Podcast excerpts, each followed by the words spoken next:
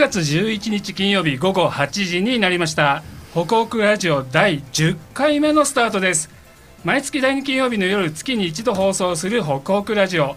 今夜のパーソナリティは新高山です。そして皆さんこんばんは。高上田です。この番組は整備教育文化会館から生放送でお送りしています。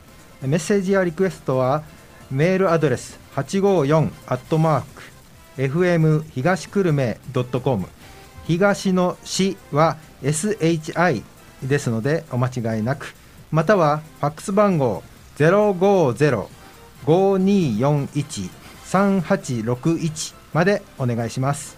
スマホアプリでお聞きの方は簡単にメッセージを送る機能がありますのでぜひご利用ください。はい、えー、2月に始まったこの北北ラジオですが今回今夜で第10回目を迎えることになりました、おめでとうございます。ありがとうございます。ね2月に始まったんですけど始まってすぐねコロナ禍で、ね。なかなかスタジオにゲストをお迎えすることもできないような、ね。ね何回か私と高さん2人二人だでスタジオで寂ししくこうね、ね放送したりしました。いろんなことがありましたけれどもゲストね本当素敵なお話をたくさんしていただいて、はい。無事に10回目を迎えることができました。皆さんありがとうございます、どうもありがとうございます。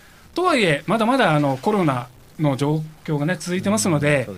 手洗いうがいはい。えー消毒、アルコール消毒、ソーシャルディスタンスなどね、気をつけて、はい。まだまだ生活していきたいと思います。頑張っていきましょで、もう9月なんですけど、まだまだ暑いですようね。日日中はかなり暑いですよね。ね。もう、はい。い、つになったら涼しくなるんで、まだね、セミも鳴いてる感じですしね。でもなんか明日雨の予報があってねね。雨みたいですけどね。一雨ごとに涼しくなるかななんていうことと、はい。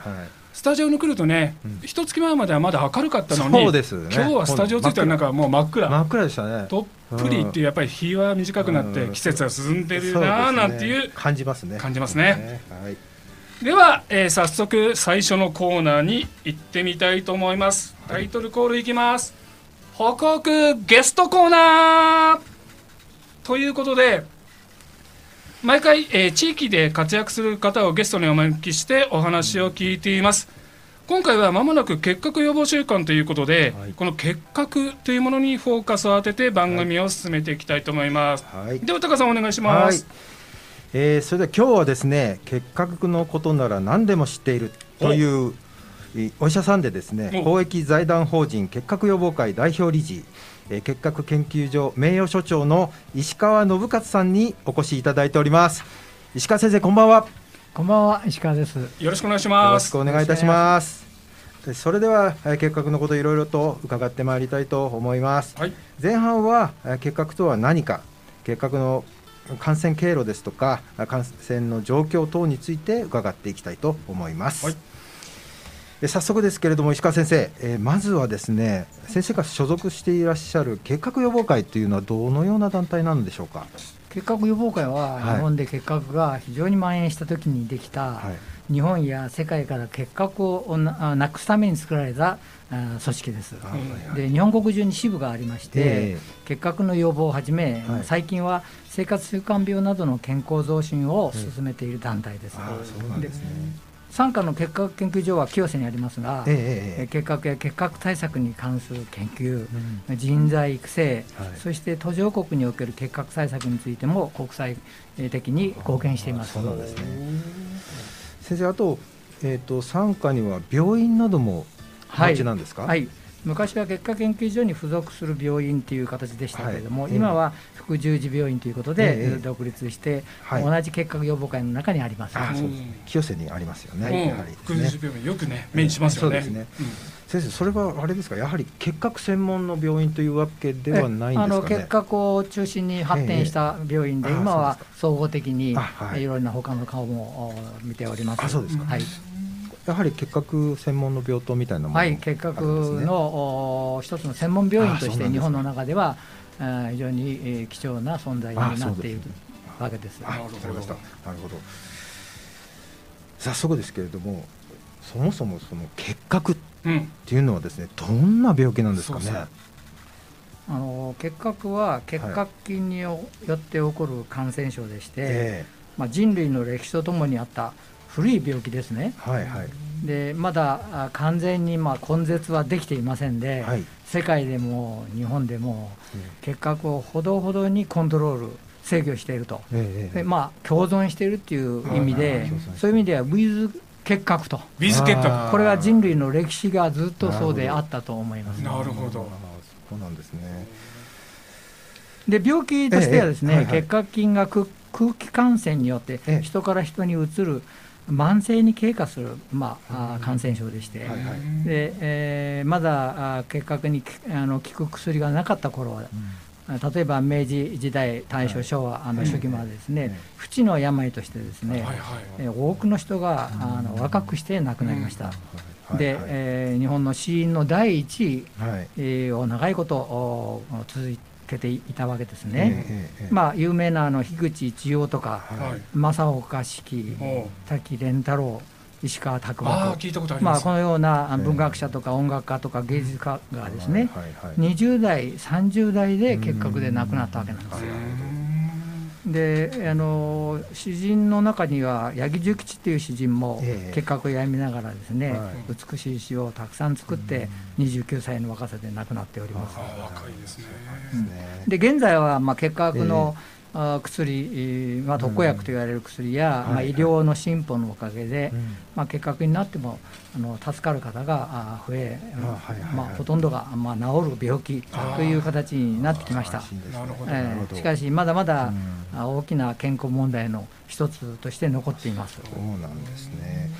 なんかよくそうですね作家さ作家など今ご紹介していただいた作家あなどが多くあの結核にかかったっていうふうに伺っていてなんかこう美美化して何かあのそうそう、ねなんか小説とか歴史の本とかで出てくるイメージがなんかかありますよっこいいね。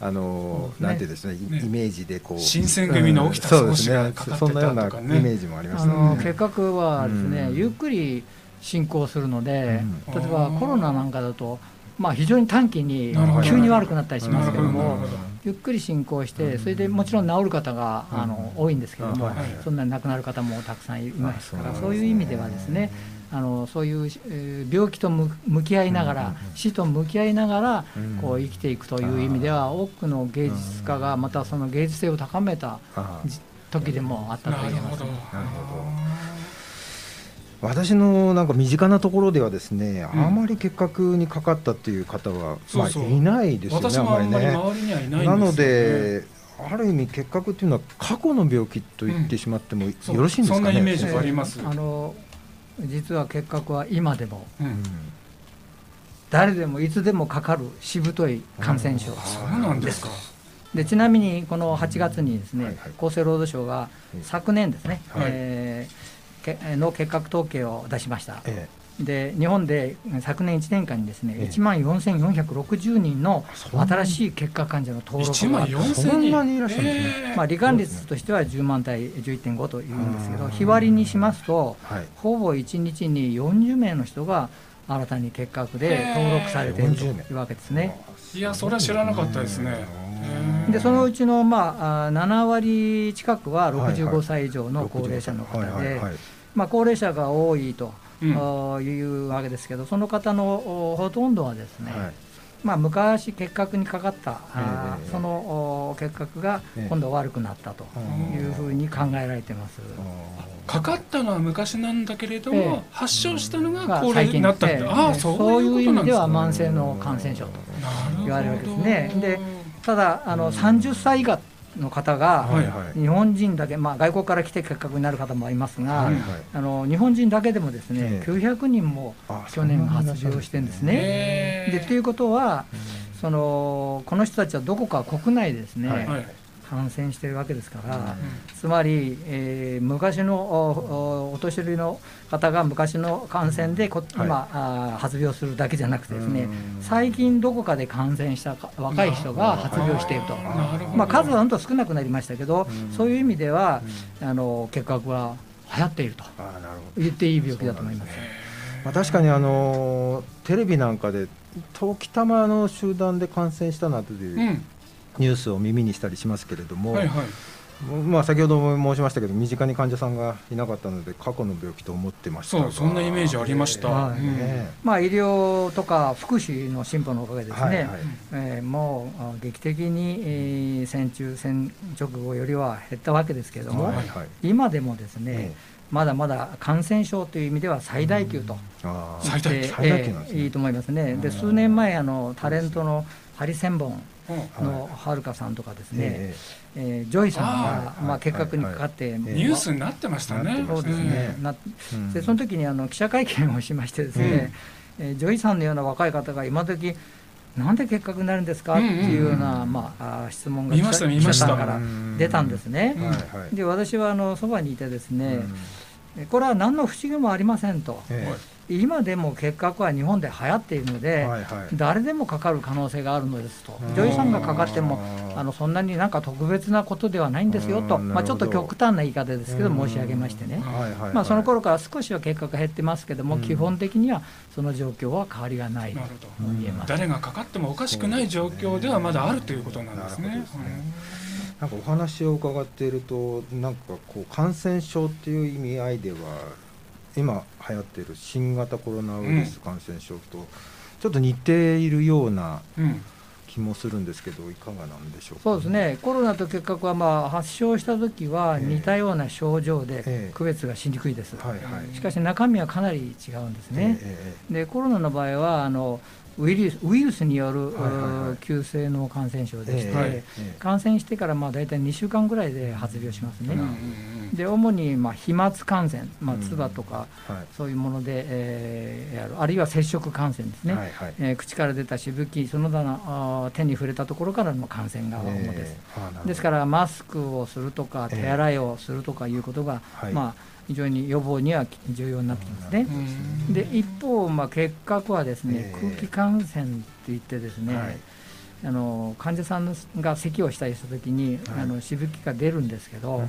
まあ、菌を覆っているこの水分がですね、空中で乾燥しまして、ええ空中にこう菌がふわふわ浮いている状態それを飛沫核と言ってるんですが、それがあのたまたま肺に吸い込まれると、うん。それでそこで肺に感染するというのが主な感染方式ですね。ですね。で普通のマスクでは防げない、防げない。防げない。ええ。あら。えー特別なマスクでなければ防げないし手をいくら洗っても効果はないと。効果ない。でそういう意味で怖はねあーかえってですね、え感染予防という意味ではえあの難しいと思います。新型コロナよりも予防が難しいっていうことある意味でになるんですね。そうですね。はい。えー怖い怖いですね。はい。ええ怖い怖い。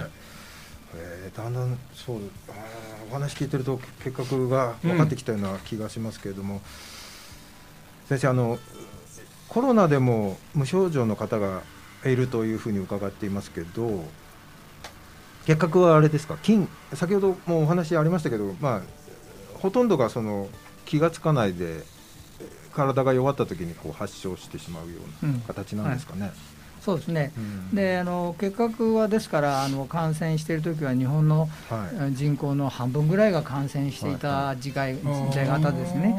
うんですからもうあの結核に感染してもですね、えー発症するのはそのうちの1割か2割ということで、あのえー全部があの病気として、えーは発発病するわけじゃないですね。でまあ、コロナも多少そういう面もたあるんですけど、あはいはいであの結核の場合はですね体の中で結核がゆっくりゆっくり増えますので、すぐに発病しないんですよ。で感染をまあ確実にした場合でも、あの数週間からはい。数年してえーから発病すると。時には10年ぐらい十数年数十年後に発病するとはい。いうことで、えーまあ、基本的にはあの一度感染するとはい。菌が体の中に残ってて、ええそしてあの慢性えーに経過していくと。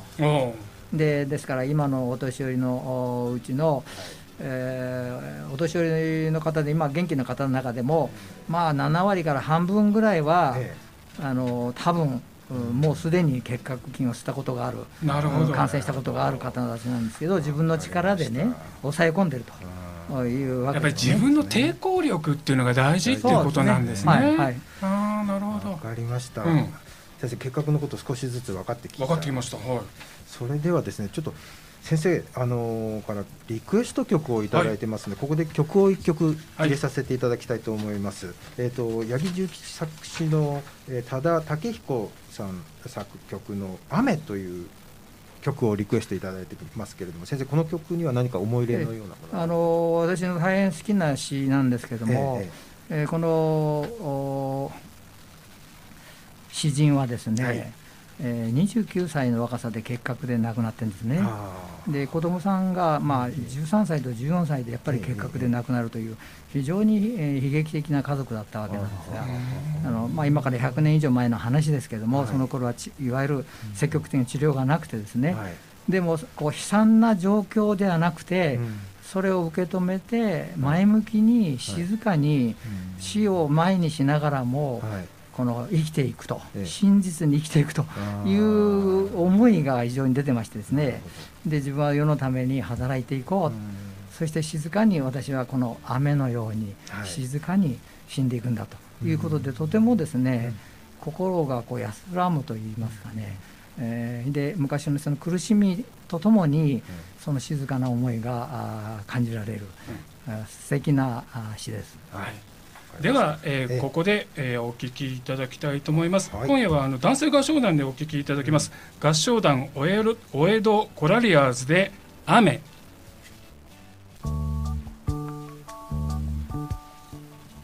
お聞きいただいているのは FM 東久留米ホクホクラジオです。今夜は公益財団法人結核予防会の石川さんをお招きしてお話を伺っています、はい。えー、引き続き石川先生よろしくお願いいたします、はい、よろしくお願いします、はい、よろしくお願いします。結核についていろいろ前半で伺ってまいりましたけれどもこの結核と清瀬、うん、清瀬市は切っても切れないご縁がありますよね、うん、えー、昭和の初めの頃には清瀬に多くの結核療養施設が出席していましたこの辺のお話を少し伺いたいと思うのですけれども当時清瀬に結核の療養施設が出席していたのはどうしてどういう理由からなのでしょうかね。まあ清瀬といえば、はい、あ昔から結核で有名な町です、はい、そうですね、その理由には、まあ、3つ4つあります、はい、でその1つはですね、えー、結核の療養所、すなわちサナトリウムがたくさんありまして、まあ、15以上あったんですが多くのまあ患者さんがですね清瀬で療養してきたからです、で戦前から戦中戦争が終わって数年間はですね、結核に効く薬いわゆる抗結核薬というのがありませんでしたので、はい。えー、その安静にして栄養を取り自然の治療力を増すということが治療の中心でした、またあ感染源を隔離するという目的もありました、でサナトリウムと呼ばれる、まあまあ、療養所に何ヶ月もあるいは人によっては何年も入院するということが、まあ、治療の方法だったんですね。で国の政策でも各地に、えー、療養所を作ろうというわけでそういう方針も出されまして、まあ、あ東京近郊で清瀬はですね雑木林もあり自然環境が良かったので、なるほど、まあ、この昭和、まあ、6年1931年ですけれども、東京府立結核、えー、清瀬病院ですね府立の結核病院えー、今の国立 看護大学があるところですが、はいはい、そこに建てられたんですね。でその後はあのいろいろなあ民間団体団体や、えー、あの公的な団体も、うん、含めてですね次々と療養所ができてきました。やっぱ結核の治療にはきれいな空気が必須だったんですね。まあ、ね、何もない時は、ね、できるだけ環境はいい方がいいでしょう。結核予防会が設立されたのもその頃なのでしょう、ね、そうですね、戦中といいますか、はい、昭和14年ですね、14年。えー、はい、あのままさに結核が国民病と言われて、ですね、はい。はい、国が大変な思いをしていた、その時に国の政策に役立つ、まあ、研究機関としてですね、はい、結核研究所っていうのが、設立されたんですけども、ええ、まあ、予防会を作りそして結核研究所を作ったんですね、はい、でその後あの清瀬には東京病院とか小児病院などとともに、え、まあ、結核清瀬でですね、日本をリードする、まあ、研究がなされてきました。えーまあ、成果の一つはですね、世界に先駆けて凍結乾燥法っていう方法によって、えー非常に性能のいい BCG の開発もされたんですね。で今 BCG 研究所は独立していますけれども、ええ。これも清瀬の産物です。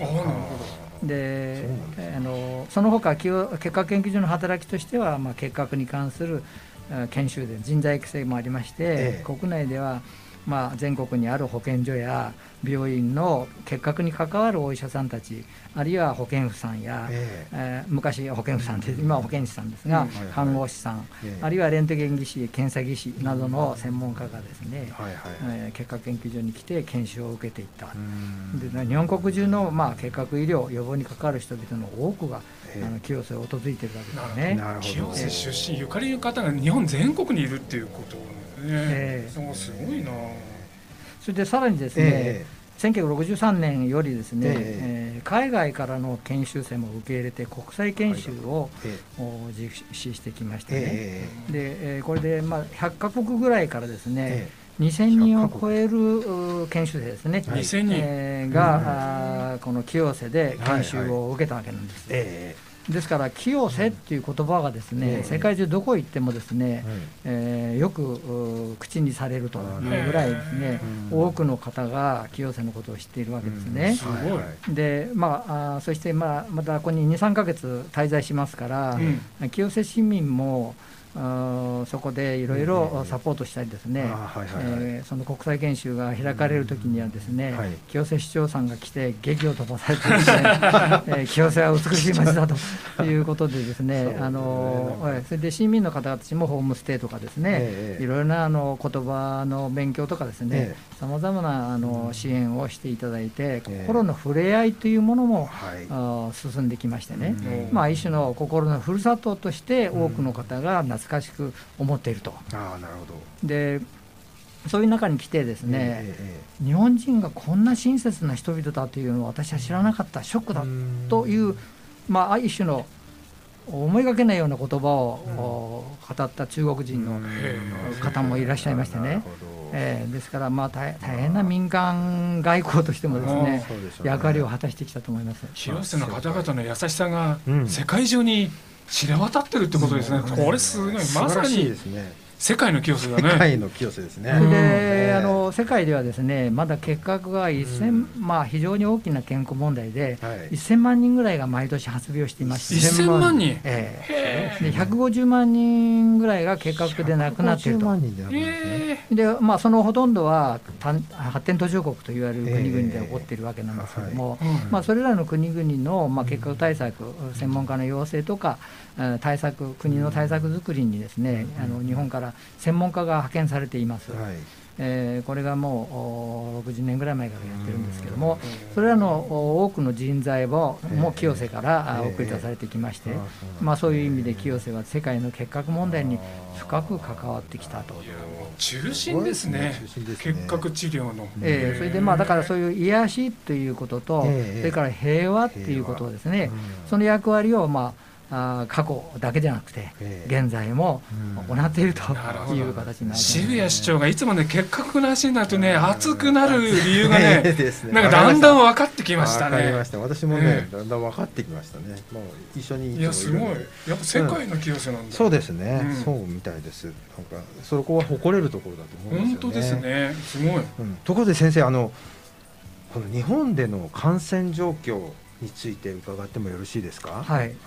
まあ、あの日本の結核はまあ少しずつ減ってき、ええ。ーきてはいますけれども、えまあ、先進国の中ではまはい。あ一番高い方に属しますえね。高いんですね、えーでまあ、10万円。国というわけで、ええ。先ほど10万円国。あのえー10万人の中ではい。何人ぐらいいるかっていうのがええ一つの、まあ、罹患率という言葉で言うんですが、うんそれがまだ11.5というわけで10万人対10人以下になると、まあ、手前国と言われるんですけどまだもう一息ですね。でまだまだですからこの国としてもですね、まあ、地域としてもですね、えーこれからもまだ取り組んでいかなければ、はい。あーならないわけですね。なるほど。でそその日本の国内はもちろんそうなんですけども、はい。世界中で結核が多いわけですから、ええ世界の、まあ、人口の、まあ、多分4分の1ぐらいはすでに4分の1結核に感染しているはえですから一挙に結核をゼロにすることはできないんですね。ですね。で少しずつ減っていくわけなんですが、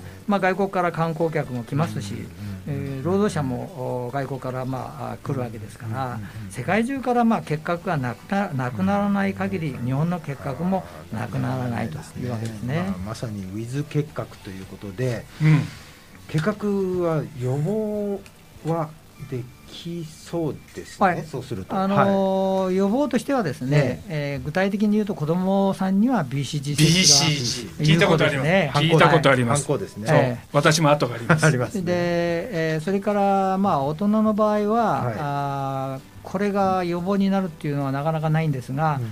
えーまあ、大あのー一時予防っていう意味では、あーなかなか難しいんですけども、まあ、発症した場合に、はい。えーすぐに見つけて治療すれば、うん。えーすぐに、えー治せると。軽い状態ですね。それはその私どもは長引く咳は赤信号。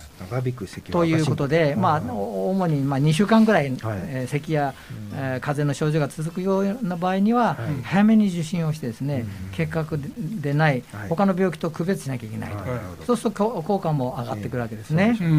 でそれとですねあの症状がなくても、ええ。例えばお年寄りなんかの場合には、え比較的症状があまり出ないんですね、ええですから何年か、いまあ、できれば毎年、え検診、定期的な検診を受けるうん。必要があります、はい。そうすると早く見つかる、えー人によってはあーまだ発病してないけども、はい。予防的な、えー治療もできると、うん。まあ、そういうこともできるわけですから、はい。えー検診が非常に重要になってきますね。なるほどで、えーとまあ、一般的にはこれはあのコロナなんかでも同じなんですけど、ええ。あのえー感染症に、えーかかってもはい。発病しにくい免疫力と免疫をつけるといはいはいはい。うためには、ええ。まあ、睡眠、栄養、運動を中心とした一般的な健康づくりと、うんまあ、これは、まあ、あーどんな病気でも重要なんですけども、まあ、それからまあ喫煙とかはい。お酒の飲み過ぎ、これもあの抵抗力を下げるのであららら、えー気をつける必要があり気をますね。つけないといけないな。ついつい飲みすぎちゃうんですよね。それからあの、まあ、そういう具合でみんながかかりうる病気なんですから、はい。まあ、周囲に結核にかかった方がいたときですね、えその方たちを責めない、えはい。えーね。むしろその方たちは被害者ですね。うん。そうですね。えーですから、えーそういう人を理解することと、ええ。まあ、咳を長くしているう周りの人がいたら、うん。一度受診をしてみたらと進めると、はい。はい。でそういう中で結果が見つかった方なんかもいますからね、うん。あーなるほど。えーでえーそういう意味でも、はい。あのこの社会の中でですね、ええ結核患者が出るっていうのは、その方たちも被害者なんで、うん。まあ、お気の毒な立場ですから、責めないで、また恥ずかしいことではないとはい。いうことで、周りがサポートしていく必要があると思いますね。それは今のコロナの問題と同じ、そうまさに同じですね、はい。差別をしないっていうことはですね。はい。はい。わかりました。ありがとうございます。えっ、と予防会ではいろいろそういったあ形でえー予防に向けてのあの取り組みをされているようなんですけれども、でも今後オリンピックをまあ来年控えて、えー世界的目線で見たときに日本における結核の状況はどのようなふうに捉えていらっしゃるんですかね。まあ、あの今のようにですね、ええ。あの結核はじっくり少しずつ発病した方が出てくる、うんうん急激に増えたり減ったりということなくですね、はい。えー今のこのコロナの中でも結核で発病している方もいますから、はい。えーいつも保健所を中心にしてですね、はい。結核対策を着実に進めていくとはい。いうことが大事で、そこに手抜かりがないように進めていくことが、まあ、一番基本で、えーその働きをうん。サポートすると、あなるほどあー結核に関する知識をええ皆さんがしっかり持って、うん。でそういうけよあの保健所を中心としたですね、結核対策のあの力を落とさないようにですね、はい。えーしていくということが重要だと思います。やっぱり関心を寄せていただくっていうことがやっぱり大事なんですね。そねそんなことではなんか毎年9月、はい。なんかその PR の習慣があるということですが、そうタカさん。はい、なんかあの今年はあの9月の24日からの結核予防週間というのがあるんですけれども、そこで、えっとレッドライトアップイベントなんていうことをレッドライトアップ？何ですか、それは？今回初めての取り組みだそうですけれどもはい。その週間にですねスカイタワーの西東京、まあ、旧田無タワーですか？田無タワー。そこをはい。夜間、えー結核予防のシンボルカラーである赤で、赤？ライトアップするということなんですよ。レッドライトアップ、ええ。田無タワーが真っ赤に染まっちゃうんですか？そうですね。いやこれすごいですね、うん。ですこの地域の方はですね、もし天気が良ければですね、いろんな場所からタワーを見ることができると思います私小平ですけど自宅から見えますよ。ああじゃあ、うん。ぜひですね秋の夜空を見上げていただいてですね結核予防に向けた意識の重要性をうん改めて、うん。えー認識していただければというふうにこれ何月、えっと9月の何日から何日まで24日から30日でした、ね、24日からはい、それが30日まで。1週間なので、はい。あのーそういったことで、えー認識していただければ、ね。えー持続可能な社会がそうですね。近づいていくのではないかというふうに思います。はい。それでは先生ありがとうございます。最後に一言お願い。はいあのー繰り返しになりますけど、い。世界でも日本でも結核はまだまだ大きな健康問題だ、はい。ということを再確認したいと思います。はい。それから、えー繰り返しますが、長引く咳は赤信号。早めに受診をしましょう。はい。早めに受診。おしんおお年寄りはええ。症状がなくても検診を定期的に受けましょう。まあこれが大きいですね。はい。それから9月11日、今日はですね、ええ。ちょうど結核予防会総裁の秋篠宮妃殿下のお誕生日なんですで秋篠宮妃殿下、紀子さまはですね、はい。日本や世界の結核予防のために大変ご尽力をされているんですが、えーそすか。その紀子さまのお誕生日をですね、ええ。心からお祝いしたいと思いあます。ーそうですよね。ではい。紀子さま、ハハッッピーバースデーおめでとうございます。おめでとうございます。えー今日は、えー、24日からの結核予防週間にちなんで医師で、えー公益財団法人結核予防会代表理事結核予、えー研究所の名誉所長の石川信勝さんをお招きして結核のことをいろいろ教えていただきました。先生今日はお忙しい中ありがとうございました。ありがとうございました。どうぞお体に気をつけてご活躍ください。ありがとうございます。ありがとうございます。それではここで一曲お聴きください。先週かけようと思ってかけられなかった曲です。赤い公園で Now on Air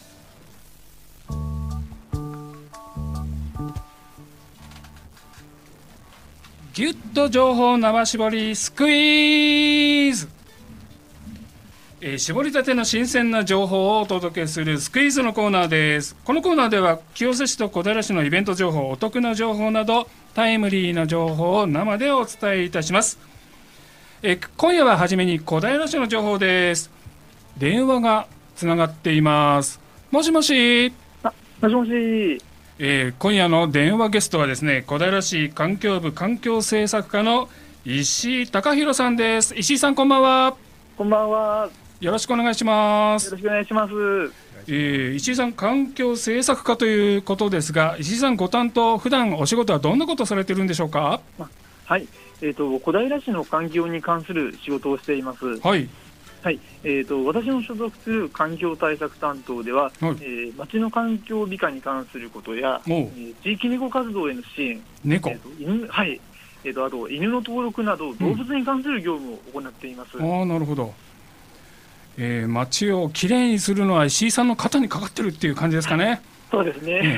そんな動物の話題をちょっとお聞きしたいんですけれどももうすぐなんかあの動物愛護週間っていうのが始まるそうですがはい、そうなんです。はい、えー毎年、えー9月20日から26日は、うん、えー命あるものである動物の愛護とはい。適正な飼育への関心と理解を深めるために、えー動物愛護法にて動物愛護週間と定められています、はい、私たちが飼っている動物身近にいる動物について考える機会となっていて、えー動物をテーマに全国各地でイベントが行われています。なるほど今動物に対する市民の要望ってたくさん寄せられるんですか？そうですね。お問い合わせも結構寄せられていますね、例えばどんな問い合わせ来るんですかね？はい、そうですね、えっ、と、ま、猫ちゃんの糞尿被害とか、なるほど。はい、とか、あと、ワンちゃんの、ま、とあの狂犬病の注射とか、いろいろ寄せられますね。なるほどね。やっぱりね身近な動物っていうのはね住んでる方もい。ろいろ関心ありますし関心あるからこそ要望もたくさんあるっていう感じですよね。そうですね、はい。そんな動物愛護週間にちなんで今度イベントがあるそうですけれどもどんなイベントでしょうか？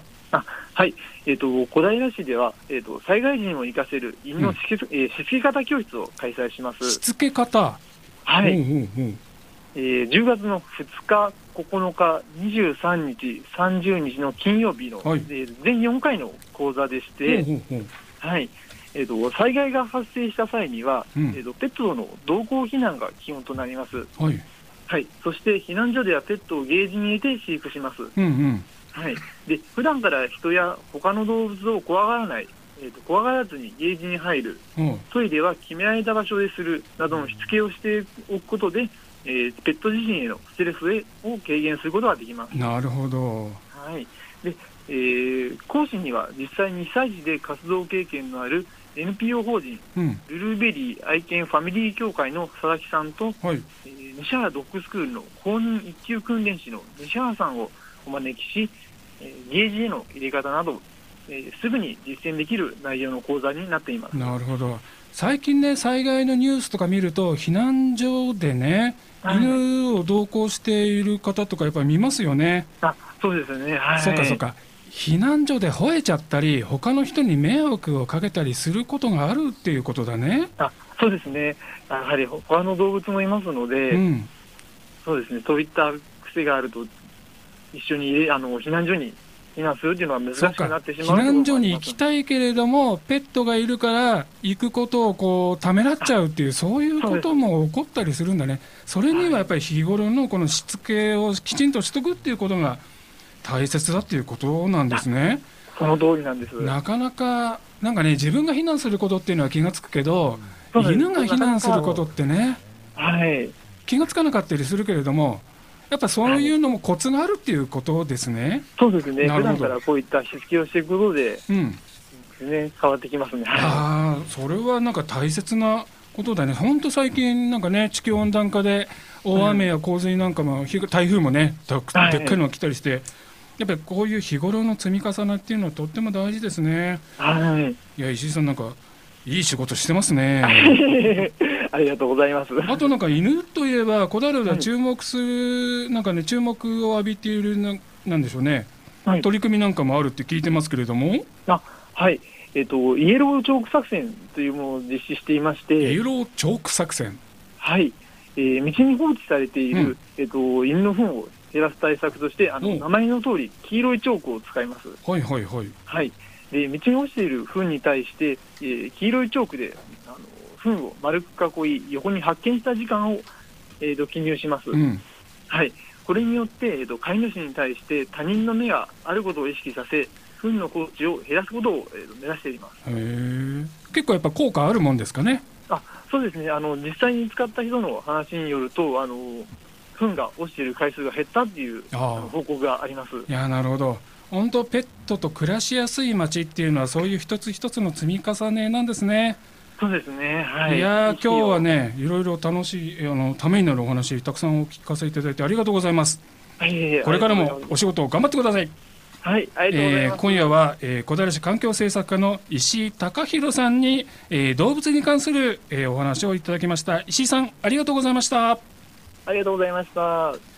さて続いては清瀬市の情報です、えー、タカさんお願いします。はい、えー、と清瀬市からは、えー、とまずは蜂蜜チーズジェラートの販売についてお知らせです。蜂蜜ジェラート前回もちょっとね、えー話題になりましたね。そうですね。おかげさまでですね、あの当初用意しておいたしていたいたですね、うん。ものが全部完売となりましたね。すごい。えーあっという間ですね、うん、でまああのー大好評につき、はい。えー9月23日水曜日からですね、はい。高島屋のオンラインストアで特別企画として、えー6個入り80セットをご用意して追加販売いたします追加販売、いやおめでとうございます、えー今回残念ながら味わえなかった方はぜひ、えー高島屋のオンラインストアでお買い求めください。もう早いもん勝ちです,、はいそう急いでね。はい。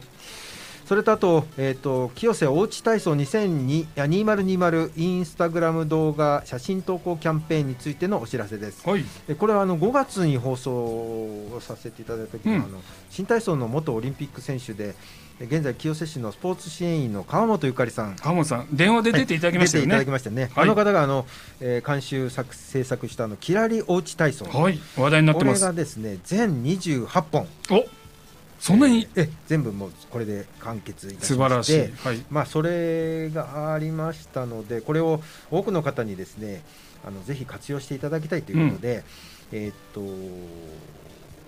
この体操、好きな体操を選んでいただいて、はい。まあ、あの実際に体操をしていただき、それを様子を撮影していただいて、えー投稿していただくインスタで投稿しちゃおうって、ねああなるほど。でいいですね。でそれで応募いただいた方の中から素敵なプレゼントをああさせていいですねその中には先ほどのジェラート。ジェラートもああ入ってますので欲しい。ぜひえ変えなくてもぜひインスそうですタ、ねいい写真撮れれば食べれるかもしれない、えーぜひ応募ください、いえー9月15日の火曜日から10月の31日の土曜日までお。なってます。で、はい。えー、と YouTube でですね鴨本ゆかりさんが PR 動画をなるほど。やってますのでもうはい。今日から配信してますので、ぜひあのご覧ください。清瀬おうち体操2020で検索してください。はい清瀬から以上ですありがとうございますでは小平情報秀忠さんお願いしますはい、こんばんは。私からは、もりもり食べて盛り上げよう、巡って食べて買って、小平を盛り上げようキャンペーンをご紹介します。7月の第7回の放送でもご案内させていただいた、もりもりキャンペーンなんですけど、はい第2弾が9月1日から始まりました。小平市内のお店で買い物をして、5000円分のレシートを集めて応募すると、抽選で市内の指定店で使える5000円分のお食事クーポン券が当たっちゃう、もりもりコース。さらに第2弾では、指定の街巡りルートを探索して隠されたキーワードを集めて応募すると抽選で最大なんと5万円分のお食事クーポン券が当たっちゃうテクテクコース。はい。こちらも用意されていてはい。より楽しくチャンスもたくさんのキャンペーンになっています。はい。第2弾では飲食店だけじゃなくってうん。小平市内のお店なら何でもどこでも対象ということではい。より応募しやすくなっています、はい。ぜひこの機会にまあ過ごしやすい時期にもなってきます。しそうだね。地域を盛り上げるためにしてみてはいかがでしょうか。足を運んでみてくださいはい。次は。ルネ小平で行われるランチタイムコンサートランのチタイムコンサート。恒例ですね。はい。恒例の大好評の企画ですけれども、はい。平日の昼間500円で1時間名曲をトーク付きで楽しめる人気シリーズ、はい。今度は9月の30日水曜日ルネ小平大ホールで日本が誇る技巧派ピアニストの白石光隆さんによるピアノ名曲リサイタルをお送りします。はい。優雅な昼のひとときをぜひルネ小平でということでぜひぜひ。チケットは全席指定でマイル券のみで価格は500円です。ルネ小平チケットカウンターかインターネットチケットサービスでお買い求めください、はい。でもう一つ。最後にちょっと私も関わってる事業なんですけどはいはい。小平グリーンロード歩こう会をご紹介させてください。来月の10月の11日に1周21キロの小平グリーンロードをみんなで歩く小平グリーンロード歩こう会はい。開催します、うん。詳しくは小平市のホームページをぜひご覧になってくださはい。いいろいろイベント盛りだくさんです。以上ギュッと情報生絞りスクイーズのコーナーでした。では一旦 CM です